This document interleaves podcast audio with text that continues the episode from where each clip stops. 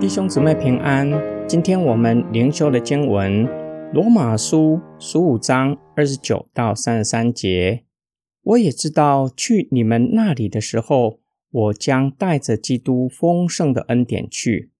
弟兄们，我借着我们的主耶稣基督，又借着圣灵的爱，劝你们与我一同接力为我祈求神，使我脱离在犹太。不顺从的人，也让我在耶路撒冷的侍奉可蒙圣徒悦纳，并使我照着神的旨意欢欢喜喜的到你们那里，与你们同得安息。愿赐平安的神与你们众人同在。阿门。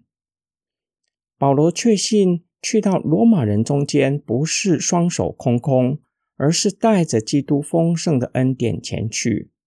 每一位基督徒都是上帝的使者，肩负的使命就是将上帝的信息传给世人。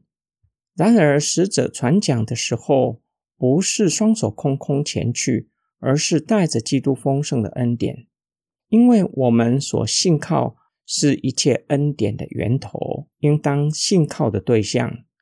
上帝乐意将一切的恩福请到下来。叫人领受在耶稣基督里丰盛的恩典。保罗同时知道，无论前去罗马，或是回到耶路撒冷，需要弟兄姐妹的带导。保罗恳切呼吁罗马人为他向神祈求。第一个带导事项，可以脱离不顺从神之犹太人的攻击，让他可以顺利的将众教会的奉献款送到耶路撒冷。第二个带导。带去耶路撒冷的款项可蒙众圣徒悦纳，因为各地的犹太人不断攻击保罗，这些的风声早已传回到耶路撒冷，让耶路撒冷的基督徒对保罗存偏见。保罗期盼能够与耶路撒冷的众圣徒有美好的团契，可以合一的敬拜上帝，一同侍奉神。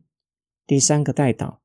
希望可以照着上帝的旨意，欢欢喜喜的到他们的中间，让他和罗马人的心灵都得安息。毕竟这是保罗长久所盼望的，期待与罗马人在主里有美好的团契，同得满足的喜乐。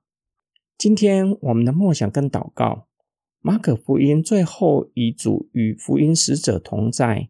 用神机骑士证实所传的道，见证福音所到之处，对那地区的人造成极大的影响。身体的疾病得着医治，心灵得到平安，生命被翻转。你相信福音所到之处总是带着恩典赐下吗？假如这是你所确信的，为什么不向人传福音呢？保罗表明，他去是带着基督丰盛的恩典，听起来好像有一些自大。然而，他恳求弟兄姊妹为他祷告，显明保罗是谦卑的。他相信是基督的福音将恩典赐下，然而不是靠着自己的能力，需要依靠神。同时，邀请弟兄姐妹与他同工。我愿意与人分享自己的需要吗？恳求主里的弟兄姊妹为你代求吗？